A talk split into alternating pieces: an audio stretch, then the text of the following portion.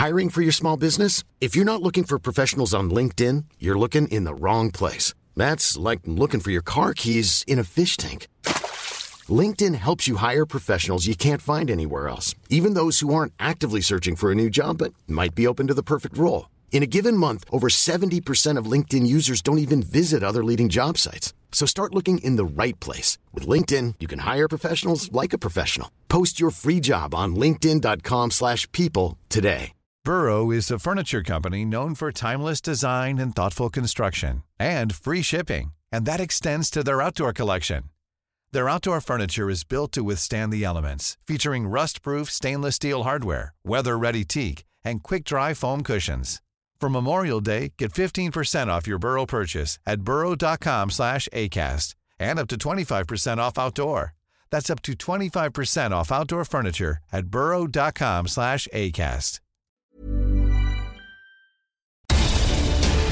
Welcome to the Horse Hour podcast. I'm your host, Amy Stevenson. Now, has your horse ever suffered with back, neck, pelvic, or musculoskeletal problems? They could well benefit from the McTimoney treatment, and Nikki's here to tell us all about it. This is Horse Hour.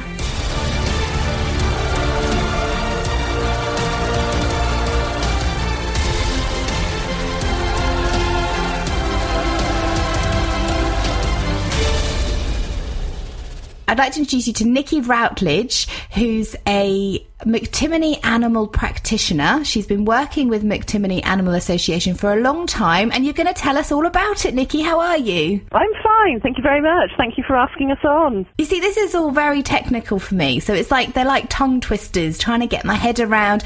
You know, when you're talking about the musculoskeletal system, is it in a simple form? How can you explain what it is, how it works? Okay, essentially, the musculoskeletal system is the system that allows us and our animals to move. So it encompasses the skeleton, the muscles which are attached to the skeleton and provide the power to move the bones. But you've also got a nervous system that's encased within the spine and then has nerves coming out of the spine and innervating all around the body to the muscles and the organs. And you have connective tissues, including tendons and ligaments. So it's quite a complex system hmm. of pulleys and, and power to move the body. And that's the system that we're focusing on. Now, I've heard a lot, the word that's been bounded around a lot over social media is McTimoney. And people are saying, have you had a McTimoney animal practitioner? You need to go and see a McTimoney animal chiropractor. Um, this is a word that I'm hearing a lot because it's not a brand name, is it? It's a, an actual type of, of therapy. McTimoney is a technique. It's uh, what we use is a, um, a form of chiropractic technique for animals. Uh, we're not animal chiropractors. The term chiropractor is actually legally can only be used by somebody who has trained as a human chiropractor mm. and is regulated by the General Chiropractic Council. So we have to be very clear that we are not chiropractors because that term is reserved for human use. Mm-hmm. But what we do do is use chiropractic techniques for animals, which are adapted um, but are slightly different to achieve a sort of improvement in performance for a lot of animals. So, for example, in, in horses, horses that are bucking, that have had problems with their saddles fitting or their foot balance, horses that are giving behavioural symptoms of discomfort, we go in and we assess that musculoskeletal system focusing on the position of the vertebrae in the spine and looking for areas where there is stiffness, um, reduced range of movement, obvious discomfort, sometimes in the associated soft tissues around the spine. And we apply a, a quick and very gentle adjustment technique that's the McTimoney technique to rebalance the spine to get things working correctly again. One of the big advantages of McTimoney is it doesn't force things. It works with the body. The body has, a, if you like, an innate ability to heal. Mm. Um, so it wants to be better. The, the body is constantly in a state of trying to get better, trying to heal, trying to improve. So what we do is provide an impetus to that. We identify the key areas, treat those, and then the body then goes through a process of healing in the sort of concurrent days, weeks, and so on. I mean, obviously, the longer term a problem has been there, sometimes the longer it takes to get back to top performance, whereas a more acute problem can take one treatment, sometimes maybe two. So it does tend to depend, you know, on what's presented in front of us as to how we treat. Mm. Does it hurt the horse, Nikki? No. No. No. Because when you think when you think of the word manipulation, you're like, oh, oh, what does that? It sounds, it sounds quite, uh, yeah, it sounds quite a sort of violent word, and I think that's where, um, you know, there are a whole range of different therapies out there, and some of them are much stronger than others. And one of the things, you know, that McTimoney is known for is being gentle. It's, it is much lighter. It's very quick adjustments, and it, that can look as though you know there's quite a bit of force behind it, but actually it's very light. And most animals, you know, horses, dogs. I mean, some people. I've treated a bull recently. Um, cows, sheep, cats. You know. You'll see them go, oh, what was that? Mm. And look at you, and then immediately relax, drop the head, lick, chew, snort. Um, Sorry, Nikki, you're going to have to go back to this bull. I mean, what? what, what it's not every day you go and treat. Did the bull have horns? Uh, yeah, yeah. Was it, was I mean, it sedated? was it dangerous for you? No, because he couldn't move. Oh, bless um, him. he was a little bit of a. We we still don't know really exactly what was wrong with him. There was certainly some neurological deficit, so his nerve system wasn't working properly. Um, the vets have sort of come to a you know, end of their road with him, thinking, you know, we don't know what else to do. He'd been it took himself through a metal gate last year, and then he'd been out servicing cows, and then gradually he'd got more and more lame. Which is when the farmer noticed, brought him in, and then he was in a barn. And I actually started treating him I think I treated him the first time around January this year, mm. and we did several treatments in a row. And he, each time I treated him, started to move a little bit more. He's still not 100%, but he is improving. He is whereas the vets were ready to to organise him to be put down. He is mm. now out in the field. Oh. Uh, wandering around. In fact, he did go charging across the field the other day, but I'm not sure that was the best thing for him. But you know, he's it's he's an interesting case you know, we don't diagnose. We don't go in and say, well, I think, you know, it's got this, this, this, this, and this. That's the vet's job, and that's what the vets have all the training for. Mm. Um, but you do sometimes get these anomalies, these cases where the animal isn't showing conventional symptoms to mm. give a, a vet, you know, clear diagnosis, or, you know, in the case of farm animals, there's a limit to how much you can do. You know, our horses, we can do MRI scans and bone scans and stuff. You're not going to get a bull doing that. No. So you know, it's it's sometimes a technique that's brought in to be used at that sort of point where really there's there's almost no hope. So for that bull, there is now hope. Yeah, bless him. Did you find that you built up a bit of a relationship with the bull over that time? I know that sounds crazy, but I got like... quicker at moving because he was moving a bit more each time. Oh no!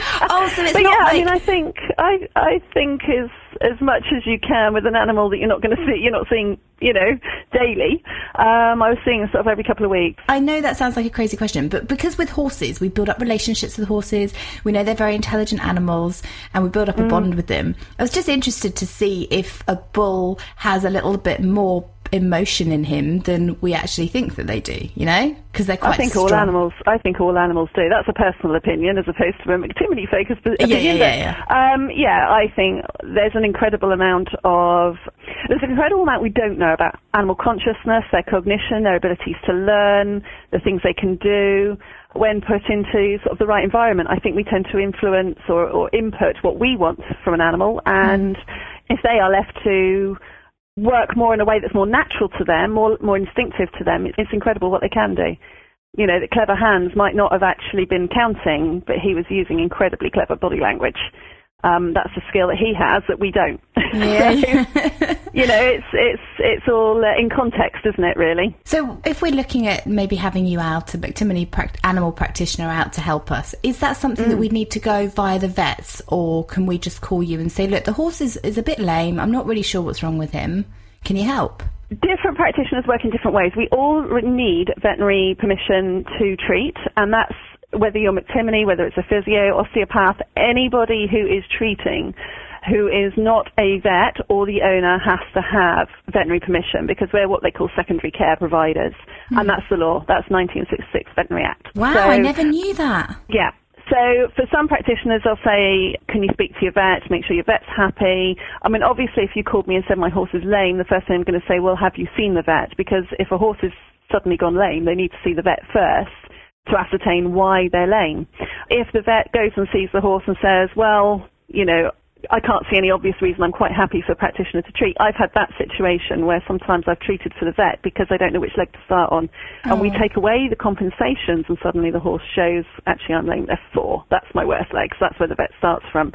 In other cases, Sorry, Nikki, how do you do that? How do you take away the compensations? because if you okay, if you think about putting a stone in your shoe, Mm-hmm. you're, that's going to hurt. Yeah. But over a period of a few hours to a day, you're going to find your back starts to ache, your shoulders start to ache. You, you will be compensating all the way through your body for the fact that there's a stone in your shoe. Hmm. The animal will do the same thing. If they've got a pain somewhere, so say it's a horse starting to throw a hock spavin, he's going to tighten up. He's, yeah, he's going to be laying behind, but he's also going to tighten up through his lumbar spine. He's going to be loading his front feet more. He's going to tighten up in his shoulders, his neck. And unfortunately, sometimes a horse will have a mild lameness that the owner doesn't necessarily notice, and they work them on it for a period of time. So you start to get then other lamenesses coming in the other legs because Ah. the horse is compensating for that, that initial problem, which might be settling down by now, but they've now got other problems. And actually, in those cases, some of the tightness is contributing to the appearance of the gait in the other limbs. So we take that tightness away, and for a period of 24 to 48 hours, you'd see a clear lameness on one leg, and then it slowly the horse would compensate back up again. And I've had, you know, I've had cases where I can think of one I saw recently, and it was a horse that had sort of an on-off intermittent lameness, hmm. and when we treated it, it became clearer. Oh, wow. So it was vital then to get the vet in quickly after I treated so that the vet could say, right, now we've got something we can nerve block, let's actually go with it and see where it's coming from. And funnily enough, it was coming from the foot, which 90% of lameness is. People tend to think if the animal's lame, it's coming from the shoulders in the front hmm. end, and it's not quite often it is coming from the foot. So having said that, you do sometimes get a shoulder one. Yeah, do you- well, there's always one, isn't there? Yeah, there's always one. So So, what would happen then? What are the sort of things that obviously we need to go to the vet, but what sort of things do we need to be looking out for in a horse? Is it just, you said it could be the shoulder, it's predominantly the foot, but are there any other parts of the body? Is the head affected? Is the bum affected? The whole body's affected, but every animal has a different pattern of compensation, if you like. There's Yeah. generalizations that you can have, but generally, sorry, every animal is an individual, so they will have an individual pattern of compensation. And I mean, you're talking about lameness, but quite often people will phone up because the horse is sound, but it's not performing. So maybe it's bucking, maybe it just isn't going forward, it's resistant, or they're um, feeling they don't want to pick up canter left or canter right, or they're refusing to jump certain jumps, maybe they don't want to do a spread, maybe they're getting in very deep and just cat leaping and they're not really jumping properly. It's usually a change in performance that makes people think, well, hang on a minute, you know, there's my horse is sound. It should be doing this. Why isn't it? Mm. And that would be a reason to get someone in to check the back. And you know, horses change shape massively. I mean, the amount of research that's gone on in recent years into saddle fitting, back pain, there's a tremendous amount out there that indicates that if you want an animal to behave like an athlete, you have to treat it like an athlete Yeah, no, absolutely. you have to have it treated, you have to have the best possible equipment in order for it to, to do the job. So I think that awareness is growing. I still can't get my head around the fact that you've got to get the vet out first because I feel like now there's so many people that aren't using you, which could be using you, because they don't think to phone the vet. So, for example, a friend of mine has a horse, has back issues. She's had the saddler out. She's had a physio out. She's had a massage practitioner out. Um, she's had so many. She's had the farrier out. She's had everyone out, but she hasn't had you out because she didn't have the vet come to see the horse. So Well, she, she if she's had the physio and the massage therapist, both of them should have contacted the vet. So they Yeah. both will have had vet permission. So some of us will say, and physios and osteos and everyone are the same. Some of them will say to the owner, check with your vet. Some of them will say, right, who's your vet, and they will contact them directly. Oh, okay. So it works both ways, and um, you know we all have you know contact with local vets, so we're known, and you know I've got vets that will send me referral cases. Mm-hmm. That's usually how it works. I mean, a lot of my clients contact me, and obviously once they know me and once I've seen their horse, then it's easy for them to contact me, and then we just let the vet know that I'm going out to see the horse, and their vet says yes, that's fine. And then if I think there's a problem, I refer the horse back. Yeah. Um, I mean, sometimes you go to see a horse and you look at it and you go, no, I'm not treating that today. That's got to go to the vet first. But the physios will do the same. If there's a if there's a reason not to treat, then the horse goes back to the vet because at the end of the day, if they've got a veterinary issue um, that needs, I don't know, maybe they uh, tweaked a tendon, then treating the back isn't going to change the problem in the tendon, if you like. The tendon Yes. needs to go, they need to go back to the vet and start, you have it scanned, find out how bad the damage is, and then follow veterinary advice, maybe painkillers, box rest, etc. And then the back can be treated once they've got a diagnosis, because we're now working with the compensations of that injury, but the initial injury does need to be diagnosed by the vet first. So maybe if your friend is not having any success, the next step would be to speak to her vet and see whether there's an underlying problem. Because another example I could think of is that I have lots of friends with horses that all have issues. We're, we're in like this little uh, welfare group of they all seem to be breaking at the same time. And honestly, these horses are spoilt rotten. It's not like you know they're raced around a track or anything. Yeah. So he's had uh, his horse had an injury with his leg, and he's been on box rest for about six months. And now that he's on box rest, he's coming out with back issues. So because he's not been allowed out into the field because his leg's been recovering, um, his his back, the poor little man, is he's really struggling with that. So would that be then another example of he could say to the vet, "Have a look. What do you think?" The vet says, uh, uh, "You need to go and see McTimoney." Yes.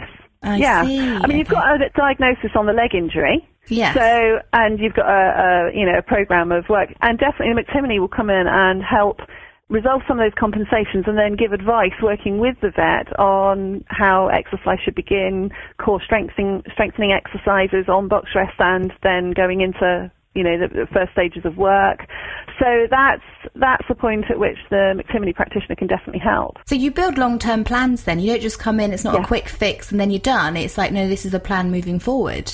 Yeah, and and for most horses, I mean, a horse that, that hacks out a couple of times a week and just mooches about as a as a pleasure horse, we might see it once a year as checkups, you know, a bit of an annual MOT. But a horse that's competing, we would see more regularly for maintenance anyway, because it enables us to pick up where there are little issues starting that ha- maybe haven't been there before, and say, well, hang on a minute, you know, why is this starting? What's the horse compensating for? Or you know, why is that developed? Does the saddle need looking at again? Does the teeth need doing? you know, this, uh, I'm throwing examples at you here as suggestions, but every case we look at individually with a whole ream of things going round in our heads going, okay, what might be causing this? What needs to be looked at? Has the foot balance changed? Have they changed farrier? Have they changed shoeing? Have they, you know, is, is the horse getting older? Is it starting to show age-related changes? Are they going to have to change how they're working it? I remember having a, a case where the mother competed medium to advanced level dressage and her daughter was intermediate eventing the horse. And it coped with that until it was about 12 years old. And then I think they were starting to get a few age related changes, and the horse was struggling to do both jobs. Hmm. And it really, you know, at that point they needed to decide was it going to be a dressage horse or was it going to be an event horse? And it should go hand in hand that it could do both. But the physical demands of the eventing, the galloping across country over fences, wasn't helping the muscular development for the dressage. Yeah. So it was at a crossroads. So sometimes, you know, you're looking at those sort of cases as well. But, you know, every day is different. Every animal is different, which is the joy of it, really. Yeah, you're very passionate about it. Have you got horses yourself? I've got three and a half, if you count the Shetland as a half. it's a miniature Shetland. It's the, it's the troublesome one of the bunch. Oh, and I saw a photo on Facebook. That it was actually my auntie's horse, and my auntie's a hairdresser, and Yeah. she's got two miniature Shetlands, and she cut the fringes because she thought, oh, I'm just going to cut them myself. She doesn't like pulling, so she cut the fringes, and they they now look like they're the trendiest horses, the trendiest ponies on the field because they look like they've got Parisian bangs. They call it. Oh, bless them. Very cute. They're called Delboy and Rodney, and they look just Oh, like you know the dancing, the dancing Shetland that you got off the three advert. Yes. They look just like that that. They're- but they're little. Your Shetland the same? Is he like got small man syndrome? Uh, I think so, yeah. Small small girl syndrome, I think, Oh, is it? actually. so, but she's cool. She is good fun. She's nice, but a little bit naughty, shall we say. They are though, aren't they? I'm finding that with a lot of miniature Shetlands because you. It's almost like you're a little bit more lenient with them because they're little. Yes. So they yeah. get into your space. Well, you space do a have to treat more. them like a horse. I, I, I did some research before I got her, uh, Mm. alongside all the conditions that miniature Shetlands can get. And one of the things that was that was put very firmly was these ponies have to be treated like a horse because otherwise they'll completely rule you. So Do you find you work on your horses a lot more? Do you think is it less No, because I- If you're looking for plump lips that last, you need to know about Juvederm lip fillers. With Juvederm Volbella XC and Juvederm Ultra XC, your lip look, whether it's subtle or bold, can last up to one full year with optimal treatment and no additional maintenance. Find a licensed specialist and see if it's right for you at Juvederm.com today. That's J U V E D E R M.com. Add fullness to lips in adults over 21 with Juvederm Volbella XC or Juvederm Ultra XC. Do not use if you have severe allergies or a history of severe allergic reactions, or if you're allergic to lidocaine or the proteins used in Juvederm. Tell your doctor if you have a history of scarring or taking medicines that decrease the body's immune response or that can prolong bleeding. Common side effects include injection site redness, swelling, pain, tenderness, firmness, lumps, bumps, bruising, discoloration, or itching. As with all fillers, there's a rare risk of unintentional injection into a blood vessel, which can cause vision abnormalities, blindness, stroke, temporary scabs, or scarring. For full important safety information, visit juvederm.com. This Mother's Day, celebrate the extraordinary women in your life with a heartfelt gift from Blue Nile. Whether it's for your mom, a mother figure, or yourself as a mom, find that perfect piece to express your love and appreciation. Explore Blue Nile's exquisite pearls and mesmerizing gemstones that she's sure to love. Enjoy fast shipping options like guaranteed free shipping and returns. Make this Mother's Day unforgettable with a piece from Blue Nile. Right now, get up to 50% off at BlueNile.com. That's BlueNile.com. Millions of people have lost weight with personalized plans from Noom, like Evan, who can't stand salads and still lost 50 pounds. Salads, generally, for most people, are the easy button, right? For me, that wasn't an option. I never really was a salad guy. That's just not who I am. But Noom worked for me. Get your personalized plan today at Noom.com. Real Noom user compensated to provide their story. In four weeks, the typical Noom user can expect to lose one to two pounds per week. Individual results may vary. Don't think bring when your you're out work working, yeah, when you're out working all the time, you you find that you get home and think, I really must treat my horse. I must get around to. I have to book it into my own diary, otherwise it won't Mm. happen. Just because it gets absolutely manic, which is good. I'm not complaining, but it's it's yeah. You do find you, you you're putting yourself out for everybody else. So Yeah, they, we always come last, don't we? We come last as riders as well, so our horses come last when we're trying to look after everybody else. I say we, I don't look after anybody. I just, I just, I just talk to people who know what they're doing. So the McTimoney animal, uh, what do I call it? Therapy, treatment? Do you call it a treatment? yeah, treatment technique. Yeah. So the treatment, Yeah. um, it's been around a long time, isn't it? Yeah, the, the gentleman that uh, developed the technique was called John McTimoney. He trained with a, a chap called D.D. Palmer, and in human chiropractic, and uh, he then adapted. It was around the 1960s. He adapted the techniques he was using on humans for animals. And if I've got the story, if, the, if I've got the story right from memory, it was actually a hunt horse. It was a client of his who had a hunting horse that was due to be put down. And John McTimoney said, well, why don't I have a look at it? And he treated it and it came right. Wow. So that sort of started, you know, his interest in treating animals. So uh, he he then started to train other people, and from that point on, there was a uh, the college was founded, and now it's a you know it's a big college in Abingdon. It runs obviously human training, a four or five year human training program, and a masters in animal manipulation techniques. So all our members are trained to M level. They have either a postgraduate diploma or they have a master's level diploma, uh, master's level degree, sorry, in in McTimoney animal manip- manipulation. So you know we are sort of the highest qualified that you can get, which is good. Yeah, absolutely. So it's not like anyone, you can't just go into a six week course. You're talking years of, of training. It takes between two and three years. The human chiropractors that come into the course train for two years because they've always got, already got their human training. And people that are coming in from science-based backgrounds, so we have vets, physios, equine science, animal science, vet nurses, with degrees. It, all our all our applicants have to have a um, very relevant degree and experience that's relevant and a passion for it. Um, they all come in and they do a three-year program because obviously they haven't got the same skills as the human chiropractors have. So they are on then a three-year program, and it's a it's a lot of training, um, but it's very worthwhile. yeah, I bet. It Well, feels you- like a long slog when you're in the system, but once you get the other side and you've been doing it for a while, like I have, it's like, yeah, it was so cool. I'm so glad I did that.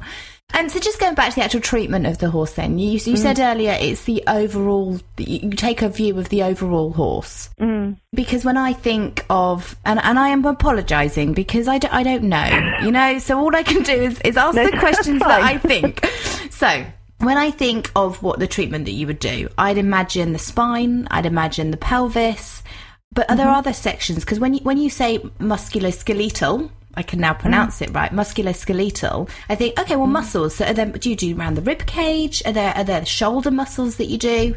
Essentially, we're working the spine, so atlas through the neck, through the back, and pelvis and feet. Mm-hmm. Um, but there are, are also rib adjustments and other areas that we can stretch and manipulate if necessary. A lot of our practitioners do have some soft tissue technique training as well. Some are, you know, have gone on to other courses and are combining their training, or uh, their McTimoney work with other work. Oh. So it's you know, it's it's a variety of techniques that we can apply, but the McTimoney is very much the foundation of the treatment.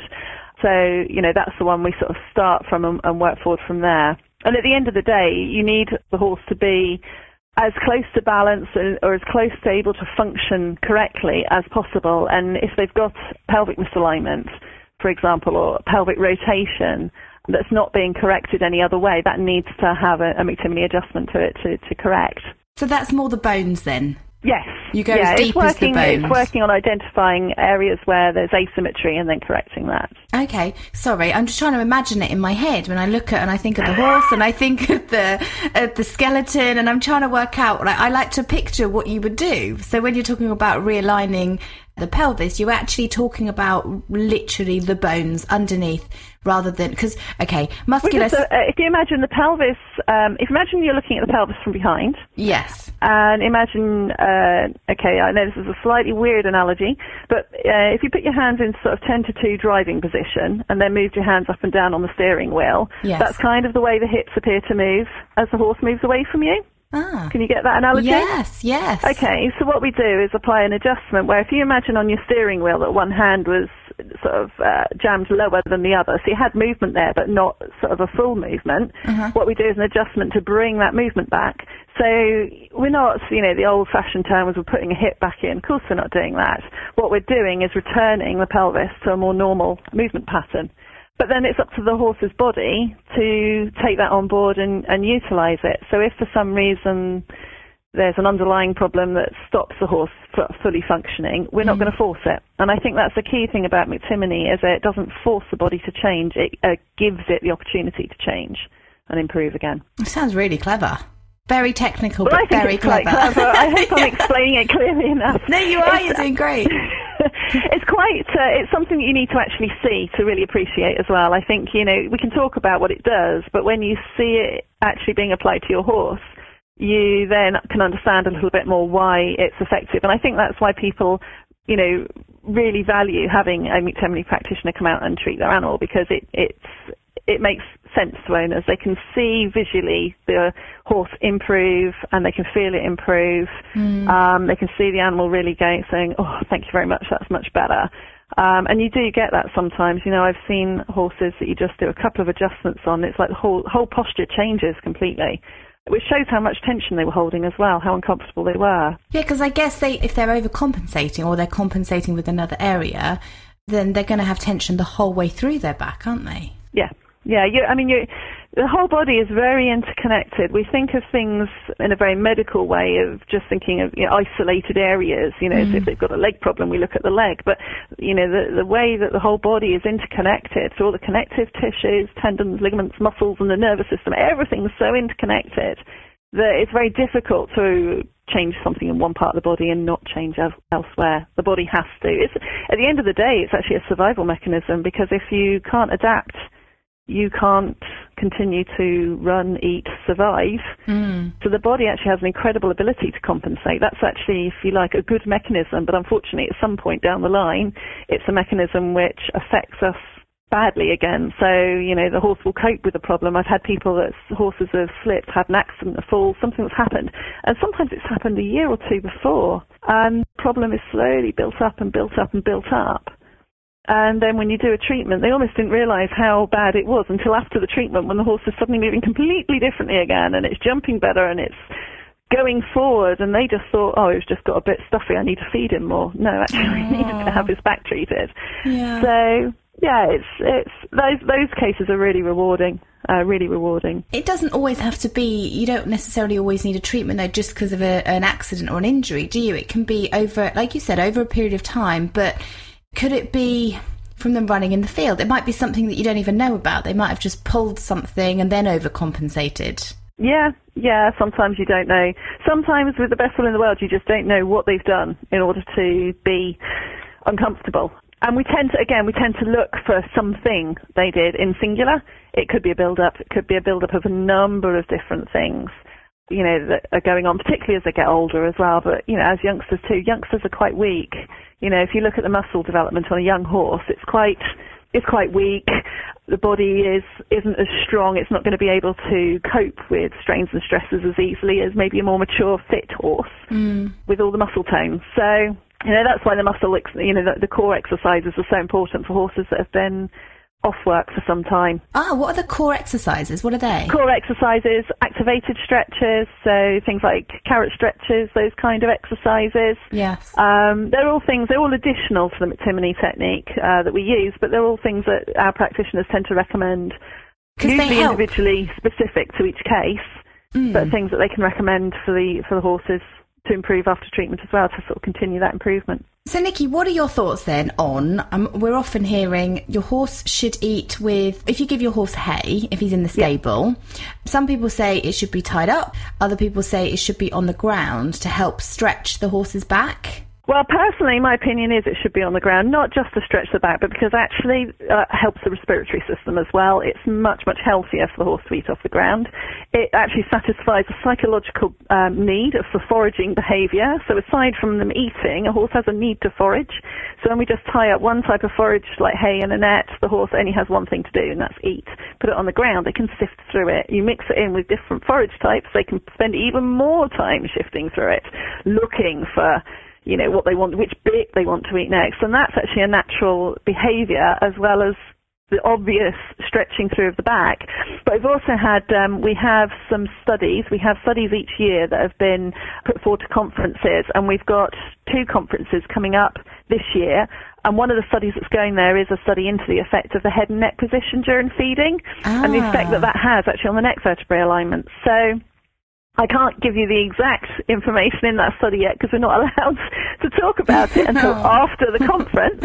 But hmm. actually, if you go to our website, which is mctimoney-animal.org.uk, there's a whole page there with different abstracts on from all our different research projects that have been going on. So you can actually look up there what we've found with our different different research abstracts. At the moment, this one won't be on there until we've we've presented it. Hmm. And We've also got one looking at pelvic position in hmm. neonate foals. And we've also got one that looked at, one of our um, McTimoney practitioners looked at the effect of carrying multiple riders in African safari elephants. Oh, really? So yeah, so sometimes it's a little bit more out there, but we uh, we've got them presenting at the third International Vet Conference in London in August, yeah. and at the International Society for Equitation Science, which is in France later this month. So that's going to be quite exciting. God, please, please let us know. As soon as you're allowed for the report to be public, can you Yeah. tag us on it in Twitter? Because we'd love to see yeah, it. we will do. I'm yeah. really fascinated in the eating on the ground because sponsors of ours, Stable Graze, have a uh, an automated feeder which the feed goes onto the ground automatically. You set at different Mm-hmm. times, and in the ho- horse's natural feeding position. And Mm-hmm. there is this argument. They've been doing a lot of research as well into feeding and whether it stretches the horse's back and it helps to have it on the ground. And I'd be fascinated to know your your results in what you Yeah. found because I believe it. I really do. I used to, my horse used to eat so much better when the hay was on the ground or the food was on the ground. And I love the fact what you say about the foraging as well. What he used to struggle with actually was if the hay was in the net, he used to get pain and um, tension in his neck because Yeah. he'd always pull the net, pull the hay out of the net the same, we going the same direction. So Yeah. he'd pull it from left to right, and he very rarely pulled it from right to left. I, Mm-hmm. Maybe he was right necked, I don't know. But the tension was then in the right. As soon as it was on the ground, he lost all Mm. that tension and his muscles relaxed in his neck. Well, I mean, I think we can say that the results of this study were positive, um, but I can't say any more than that until the, until we have the conference. But if you think about it, I mean, animals tend to have habit patterns. They do things in a certain way, same as we do. If you sat down now and you've crossed your legs, you'd probably cross them one way, and you, that's the way you usually would cross your legs. You wouldn't necessarily do it the other way. And I think animals are pretty similar in that sense. They'll go to the hay net, they'll pull the hay out in a certain way, and then it becomes easy to continue that pattern. So they will develop habit patterns where we allow them to. Whereas with the food on the ground, they're more likely to stretch down. I mean, I have seen cases of horses with very long legs hmm. and a more normal length neck, and they have to widen their stance. So one leg hmm. forward, one leg back to get the head down, a little bit like foals would. And that then can, because they tend to do that the same way every time, they tend to develop slightly uneven shoulder musculature. Now, those horses maybe need to have their food down but not on the ground. So there's hmm. always individual cases that you see and you think, oh, you're not following the rule book. We need to think of something different for you. So that would be a case where I'd say, well, actually, maybe that's not so great on the ground. But for most horses, probably 99% of them, that legs and neck length match, they they should be eating off the ground. Nikki, can you treat foals? Is there a minimum age that you can treat a horse? Uh, when you can get close enough to it, Oh, really? pretty much, yeah. I mean, obviously, if you're treating a foal, you're going to adapt your techniques, and you're going to be probably more conservative with your treatment and have to really identify key areas. But that's something all our practitioners would do. I've treated, for example, a pregnant mare who was only a few weeks away from foaling and she stopped putting her head down to graze and she was so uncomfortable. And I treated her extremely conservatively. I did the minimal amount of treatment I had to do, uh, believing that I would have to treat her again about a week, well, within a week to get the treatment, you know, the treatment effect. I effectively split a normal treatment in two. And when I came back, she was eating off the ground. She was happy. It was incredible the change that occurred just from treating some very key areas, so much less than I would normally if she hadn't been pregnant, for example. Yeah. But obviously, I was very careful with her because she was she was so close to foaling. She was a mare that had just come over from Holland. She travelled very late, um, and obviously had a problem. so, you know, a foal would be the same. You treat them very conservatively, but it's amazing because they're young. It's amazing how quickly they respond. Oh, God, you're making me smile. I love it. I love the thought of happy horses. I smile a lot, and it's not just the wine. So. Bless you. Well, listen, Nikki, how can we, you know, if we need any advice or, or want to ask a little bit more, how can we get hold of you? Best thing is to go to the uh, McTimoney Animal Association website. So if you type McTimoney Animal Association into the search engine, it should come up. Mm-hmm. Or alternatively, the website address is mm-hmm. www.mctimoney-animal.org.uk. And you're on Twitter as well, aren't you? We are on Twitter, yes, at McTimoney underscore MAA. Mm-hmm. It's brilliant. Thank you so much. That's okay. See you. Bye. Bye. Thanks so much for listening. I hope you enjoyed this episode and thank you for subscribing to Acast Plus. You can hear all sorts of exclusive episodes, plus you get to hear every episode of Horse Hour before everybody else. So right now you can hear Narvin Kerr, who's a physiotherapist for Trey Health, and she looks after international show jumper Jay Halim. I also talked to Jay about his story, what it's like being a show jumper. It turns out he trains eventing horses too, so he's been in the eventing industry for a long time. He tells us the difference between the two, what it's like to be a show jumper, and uh, also some of the struggles that he's been through because it's not easy trying to run a business and train horses and be a professional show jumper. I also speak to Gemma Tattersall. I had a lovely hour with her. She told us everything what it's like to ride at badminton, preparation for Rio, her horses that she's got. It was just amazing. So I hope you enjoy listening to her interview. And then there's Rosemary Lang. She is part of the Mark Davies Injured Riders Fund. Now, Rosemary was friends with Mark Davies when he sadly lost his life. So his family and his friends set up a fund in recognition of him and in memory of him.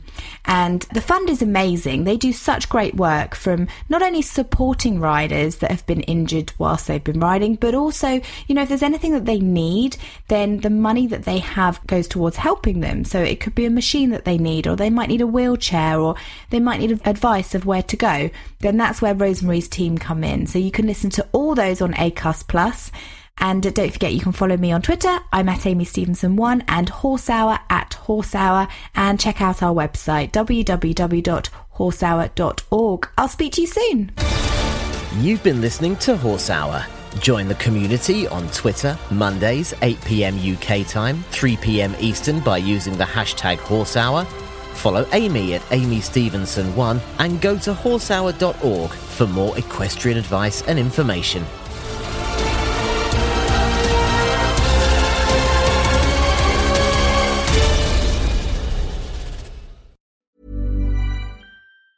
Planning for your next trip? Elevate your travel style with Quince. Quince has all the jet setting essentials you'll want for your next getaway, like European linen, premium luggage options, buttery soft Italian leather bags, and so much more. And is all priced at 50 to 80% less than similar brands. Plus, Quince only works with factories that use safe and ethical manufacturing practices. Pack your bags with high-quality essentials you'll be wearing for vacations to come with Quince. Go to quince.com slash pack for free shipping and 365-day returns. Hey, it's Paige DeSorbo from Giggly Squad. High quality fashion without the price tag. Say hello to Quince. I'm snagging high-end essentials like cozy cashmere sweaters, sleek leather jackets, fine jewelry, and so much more. With Quince being 50 to 80% less than similar brands and they partner with factories that prioritize safe ethical and responsible manufacturing i love that luxury quality within reach. Go to quince.com slash style to get free shipping and 365 day returns on your next order. quince.com slash style